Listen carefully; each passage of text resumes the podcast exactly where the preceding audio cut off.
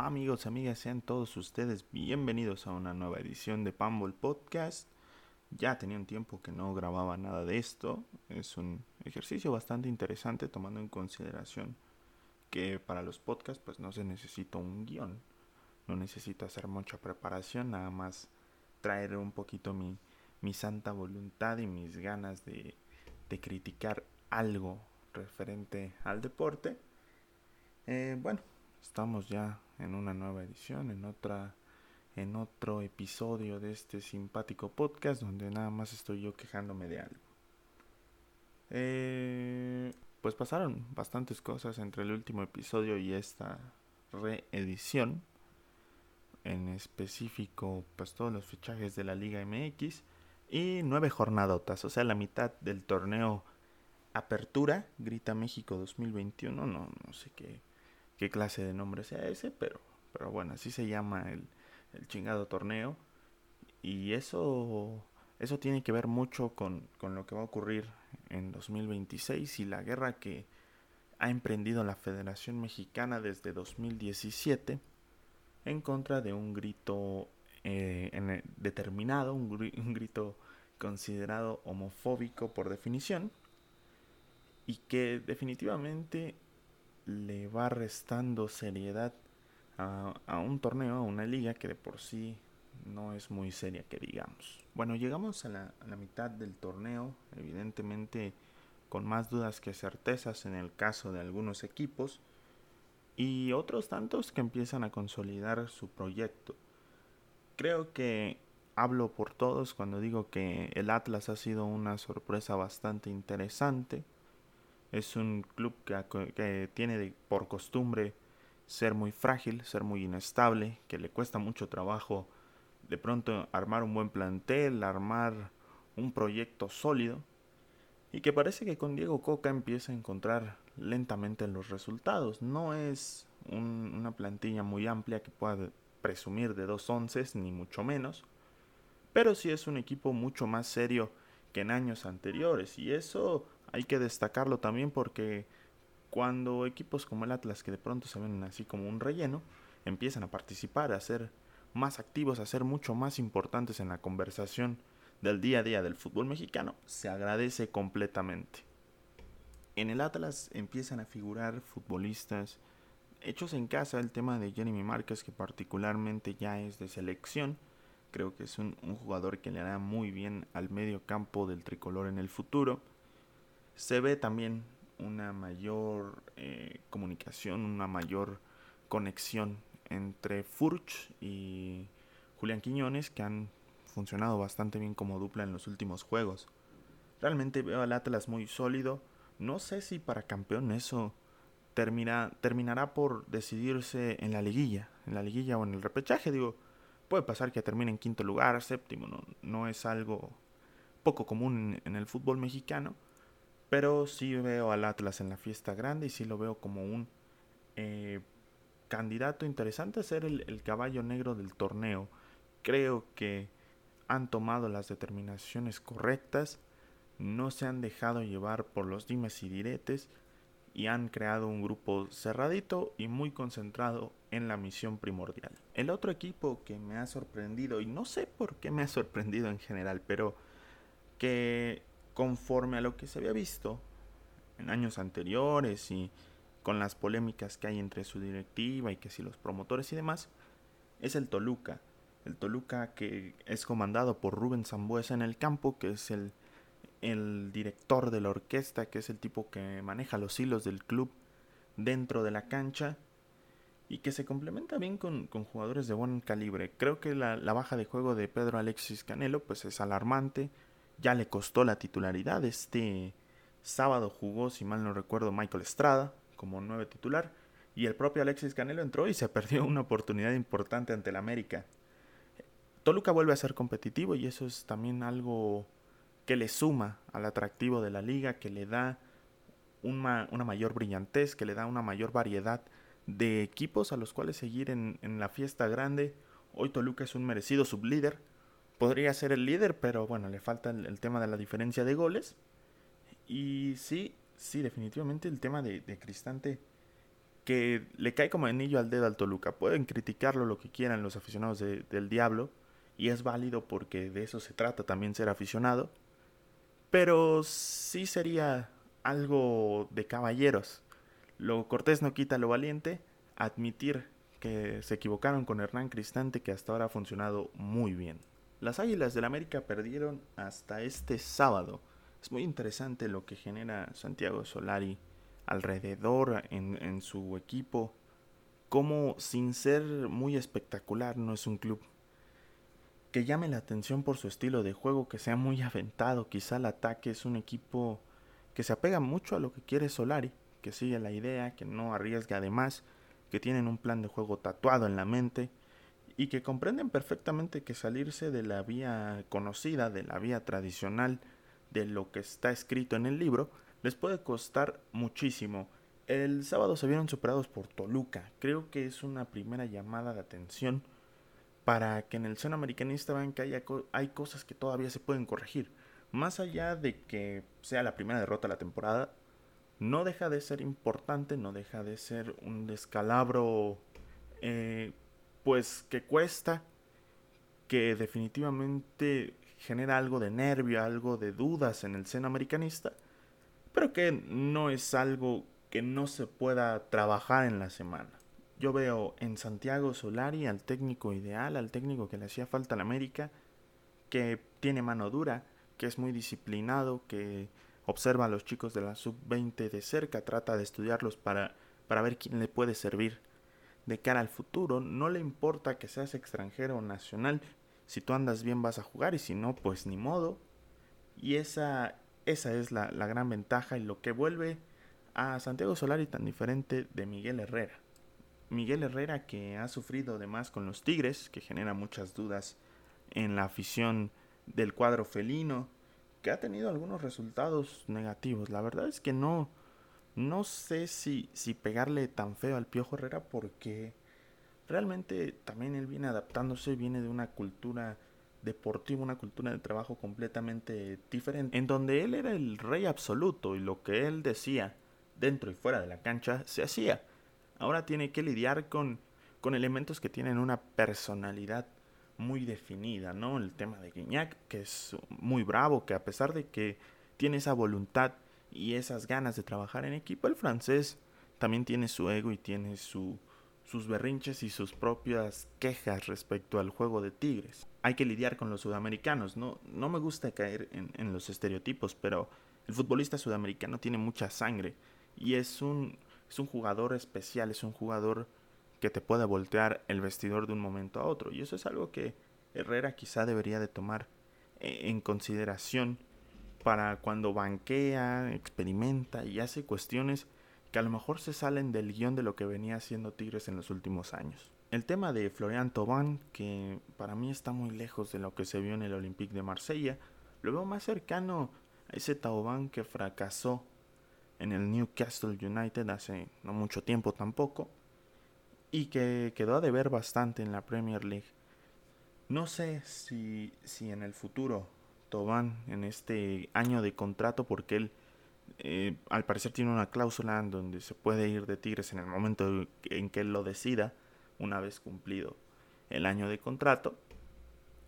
Y pues no sé si él vaya a decidir marcharse del cuadro regio. Vamos a ver cómo evoluciona, pero ya en medio torneo no se ha visto lo que se esperaba de Florian Tobán. Y hablando de equipos regios, los Rayados de Monterrey que ganaron el fin de semana el clásico regio 2 a 0 y que unos días antes golearon a Cruz Azul en el Azteca para ganar el partido de la Conca Champions. Eh, con Monterrey eh, es una cuestión un poco extraña porque en la liga se muestran muy conservadores, es un equipo al que se le caen los partidos en el segundo tiempo, son 45 minutos de un fútbol interesante, ordenado y ofensivo y 45 minutos de absolutamente nada, con el ritmo completamente roto, muchas faltas en el medio campo, eh, poca, poca claridad, sin tantas ganas de, de buscar algo más, de destacar y de arrasar como se supone debería de hacerlo un cuadro con la plantilla del Monterrey. Entiendo que ese es el estilo de Javier Aguirre, que el Vasco no va a inventar nada, no va a innovar, él es de los técnicos que se mueren con la suya. pero también debería de buscar algo más, ser más atrevido, porque con el arsenal que tiene hacia el frente, con el arsenal que tiene en el medio campo, con la buena defensa, creo que es para que Monterrey goleara equipos que a lo mejor no debería de darle tantos problemas y ser más contundentes en este tipo de partidos. Contra Cruz Azul ya dio una muestra de que puede hacerlo. Voy a dejar un poquito de lado a Santos y a León, que en general me parecen equipos que rinden de forma muy pareja. De pronto son muy avasalladores, de pronto ganan demasiados partidos seguidos y luego tienen baches como los que les ocurrieron este fin de semana, donde León perdió con Juárez y Santos acabó perdiendo con el Puebla. El tema con, con el resto de la Liga MX, pues es que son equipos muy similares en cuanto al nivel, por lo menos en este torneo. Yo veo partidos muy bajos. Por ahí tal vez el San Luis termina resaltando de entre el equipo de la media de la media tabla para abajo, pero de ahí en fuera yo los veo en un nivel muy muy similar. Obviamente algunos más limitados en su capacidad de maniobra, en el talento, en el capital humano que tienen, pero no dejan de ser equipos que están igualaditos en ese sentido. Equipos como Gallos Blancos, como Tijuana, como Juárez, ¿no? que a pesar de las dos victorias que llevan, me siguen pareciendo muy anticompetitivos, clubes que no traen lo necesario para competir en la primera división, que se refuerzan, que cambian técnicos, que van y recogen el cascajo que ven. No, no es algo tan, tan natural, no es algo tan interesante de ver, porque son, insisto, anticompetitivos, son clubes que nada más son cheque al portador, que dan exhibiciones de buen fútbol de forma muy, muy escasa. No hay, no hay algo muy interesante para resaltar, sobre todo con esos tres clubes y añadiría yo al Mazatlán.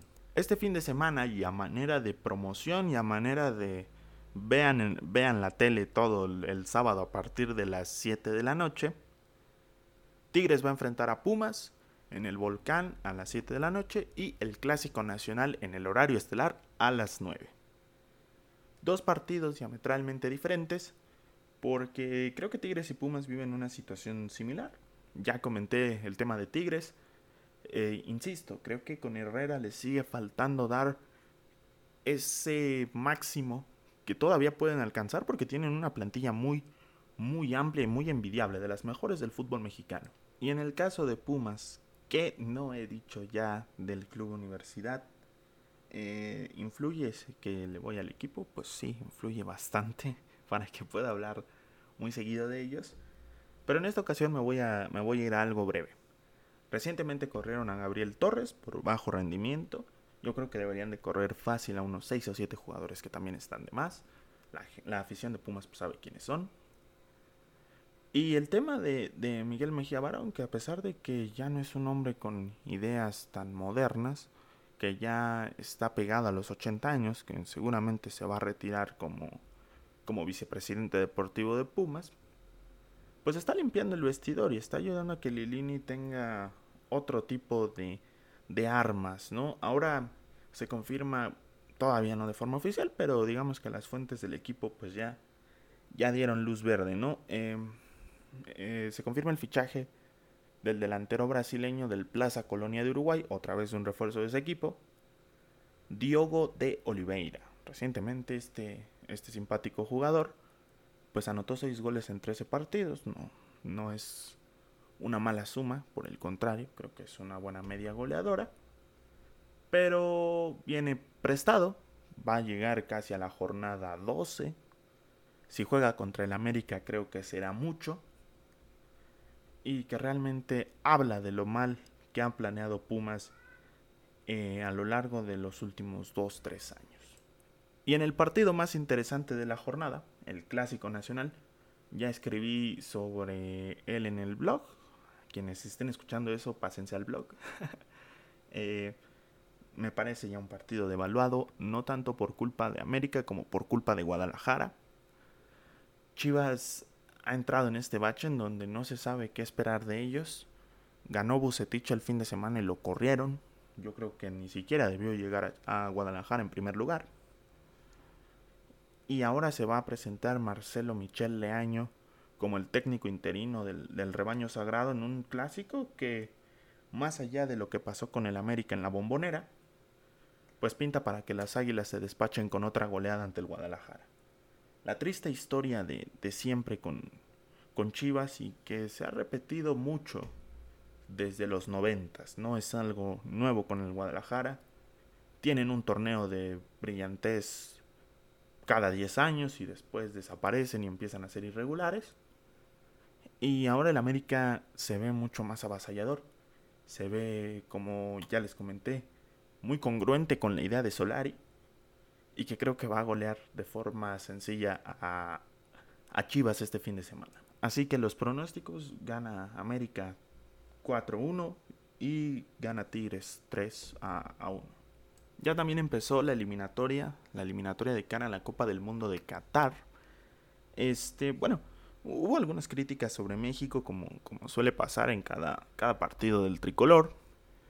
Eh, no es un equipo que tampoco juegue muy bien, que digamos no es atractivo para el espectáculo, no es una selección muy entretenida, nunca lo ha sido y que resolvió de buena forma los tres primeros partidos. En el Rommel Fernández se le escapa ya al final del partido eh, los tres puntos, pero México se iba a traer 9 de 9, se trae 7 de 9, muy buena suma y que consolida un poquito el, el, pase a la siguiente a la siguiente etapa de la Copa del Mundo que recordemos está nada más en fase de eliminatorias continentales. Vienen tres partidos interesantes, no tanto porque México corra un riesgo, sino todo lo contrario. Canadá es un buen equipo, es un, equipo que empezó bastante bien en el hexagonal también, con sus ausencias creo que la más valiosa, la de Alfonso Davis, lateral izquierdo del Bayern Múnich, que estará de regreso en estas eliminatorias y que seguramente lo vamos a tener como un dolor de cabeza en el estadio Azteca. Va a enfrentar a Honduras, partido complejo porque los hondureños suelen venir a morir en el Estadio Azteca, vienen a darlo todo. Es su partido, es su final del Mundial y la H se va a dejar la vida para sacarle por lo menos el empate en el Azteca México. Y el tema de El Salvador, una visita a Centroamérica muy peligrosa. En el Cuscatlán suelen ser muy bravos los salvadoreños Hablo tanto del equipo como de la afición, que incomoda, que insulta, que silba, que abuchea, que no permite de pronto que haya comodidad para los jugadores dentro del campo. Y claro, los jugadores salvadoreños que son bravos, bravos en su casa. Va a ser una buena etapa en la eliminatoria de noviembre, eh, perdón, de octubre, y esperemos que, que México pueda salir avante. ¿Qué jugadores me gustaría ver? Bueno, ojalá ya se puedan incorporar Johan Vázquez y Raúl Alonso Jiménez. Creo que a Jiménez le va a servir mucho jugar este tipo de, de partidos porque son más tranquilos que uno de Premier League y podrá ir retomando su nivel. Y el tema de Johan, que no ha visto minutos todavía con el Génova, había tenido unas molestias en, en, si mal no recuerdo, en la rodilla izquierda. Y bueno, ya está disponible para jugar con el cuadro genovés. Esperemos que pronto pueda debutar. Pero en general, eh, esos serían los dos elementos que hay que, hay que estar observando. Recién anotó Luca Martínez Dupuy, mexicano con, con ascendencia argentina, que está haciendo bien el trabajo en, la liga de, de, aquel país, con Rosario Central puntualmente. Me gustaría verlo a él. Acevedo se lesionó, entonces frustró los planes, frustró eh, su candidatura para ir en esta eliminatoria con, la selección mexicana, así que seguramente en la portería veremos a los mismos cuatro de siempre. Eh, otro jugador, pues realmente no, no hay muchos candidatos. Quizá Chava Reyes del América, me encantaría verlo corriendo por la lateral izquierda. Será cuestión de ver qué tiene entre manos Gerardo Martino. ¿Cuántos puntos va a sacar México de esta eliminatoria? Yo considero que el equipo tricolor se va a llevar 9 de 9 va a dar un golpe de autoridad en Centroamérica y va a ganar los dos partidos en el Azteca. Y con eso pues prácticamente están sellando su clasificación a la Copa del Mundo por adelantado. Lo cual nos quitaría de mucha presión y ayudaría a que Martino pueda probar con futbolistas diferentes el resto de la eliminatoria. Bueno, acabamos con la parte del podcast en donde hago el análisis, 20 minutotes de análisis. Eh, es un regreso medio estéril, pero funciona para irme adaptando nuevamente al tema del podcast porque lo tenía muy olvidado. Me había concentrado más en pues en el contenido de Twitter y en el contenido de YouTube, pero procuraré que haya más más ediciones más seguido de, de Pumble Podcast, por lo menos una cada semana. Me hicieron como 700 preguntas, mentira, solo me hicieron unas, unas pocas, pero se agradece de todo corazón. Eh, el primero, Alan, Alan M, arroba Germancoder 231. Un saludo, un saludo para él que ha estado cooperando bastante con Pambola Azteca. Y dice, ¿qué opinas de la desaparición del preolímpico en la CONCACHAFA? Un saludo a Marco Granados, soy su fan. La Pantera de Granados que andaba en el Irapuato y ahora es el delantero goleador de la UDG. Bueno, pues es la forma de CONCACAF de, proteger a los dos proyectos más importantes de, la zona, ¿no? Más allá de, lo que pueda pasar con México, que ya en alguna ocasión eh, nos eliminaron en un preolímpico, el, el video más popular de Pambola Azteca, pues es precisamente repasando ese lamentable tema. Eh, pero creo que es protegiendo a Estados Unidos y a Canadá, que no clasifican a los Olímpicos desde hace un buen rato. Y termina, termina siendo algo decepcionante que corten el preolímpico porque creo que es un filtro para saber quiénes están aptos para competir en una justa tan importante como son los Juegos Olímpicos y quienes definitivamente forman parte de una selección B o C, cuando mucho. Es una completa tontería y es CONCACAF siendo CONCACAF. Saludos, querido Alan. Pregunta Eliseo Aceves, arroba Eliseo Aceves, para el caso. Peores jugadores que has visto, ya sea de fútbol, americano o béisbol. Bueno, a mí no me gusta ni la NFL ni el béisbol. La NFL porque se me hace muy tediosa. No es que el fútbol americano sea un mal deporte, pero es muy tedioso la, la presentación que le dan los norteamericanos a todo y que si hay pausas comerciales en la tele, hay pausas comerciales en el, en el chingado juego. Y lo que deberían de ser, que Una hora de juego, digamos, pues en tiempo utilizado, si, si se me permite la, la estupidez. Pues se va a 5 o 6 horas, que la verdad es que pues, no tengo ganas de desperdiciar 5 o 6 horas de mi vida. Y en el caso del béisbol, pues es algo similar, ¿no? Son reglas medio aburridas y medio confusas para los que somos FIFAs, 100% FIFAs, que vamos 90 minutos y no me importa nada más. Pero reglas confusas y un deporte también exageradamente largo y exageradamente aburrido. Sí la traigo contra el béisbol fuerte. No me gusta para nada, pero bueno, así. A mucha gente sí. En el tema del fútbol, no me gusta decir, bueno, este es el peor, ¿no? Este es el peor por, por malo, por mediocre, ¿no? Siempre, eh, por ejemplo, este fichaje fue malo, fue uno de los peores, pero por tal y tal razón, ¿no? Tener una forma de argumentar y de darle una base, un sentido crítico a los datos. Creo, por ejemplo, que Reinaldo, delantero brasileño que llegó a Pumas en 2006, pues nada tenía que hacer en Pumas. Creo que Gabriel Torres nada tuvo que hacer en Pumas y mira que él es un delantero con cierto cartel en Sudamérica. No recuerdo algo bueno, algo particularmente bueno del Rolfi Montenegro en el América.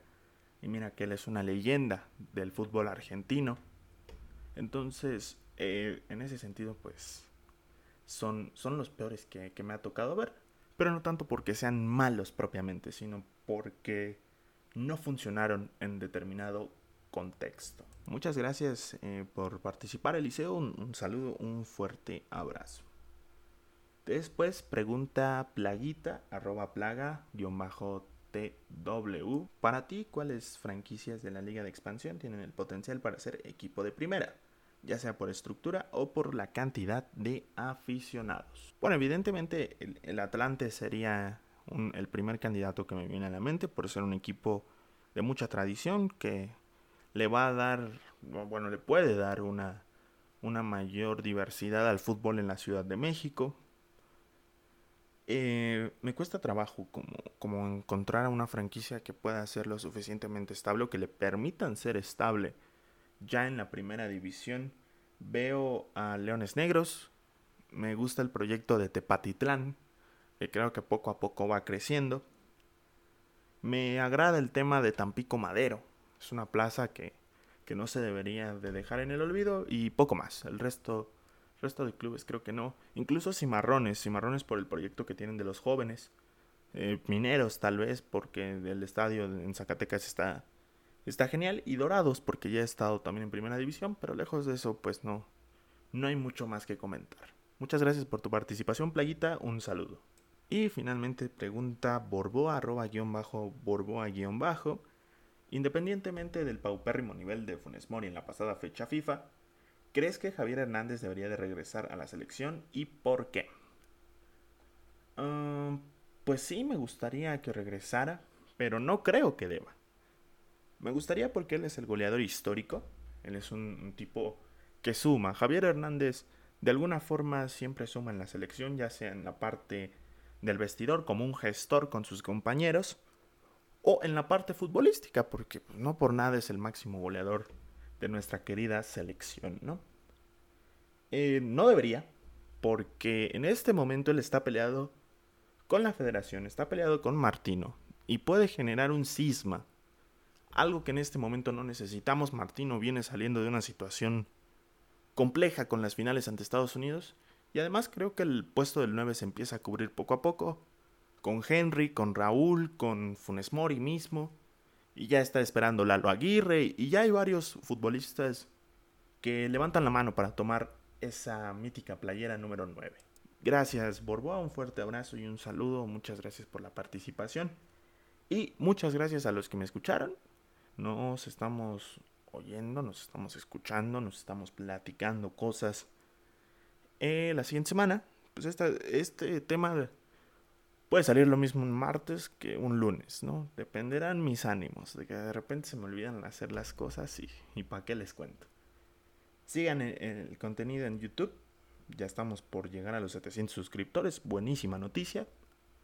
Sigan el contenido en Twitter, si se encuentran esto de forma aislada, eh, estamos por llegar a los 4000 seguidores, buenísima noticia también y el resto de redes sociales que las tengo medio inactivas, pero pronto estaré subiendo cosas. Eh, fuerte abrazo para todos, que tengan una excelente semana, que tengan un excelente día, noche, mañana, lo que sea. Adiós.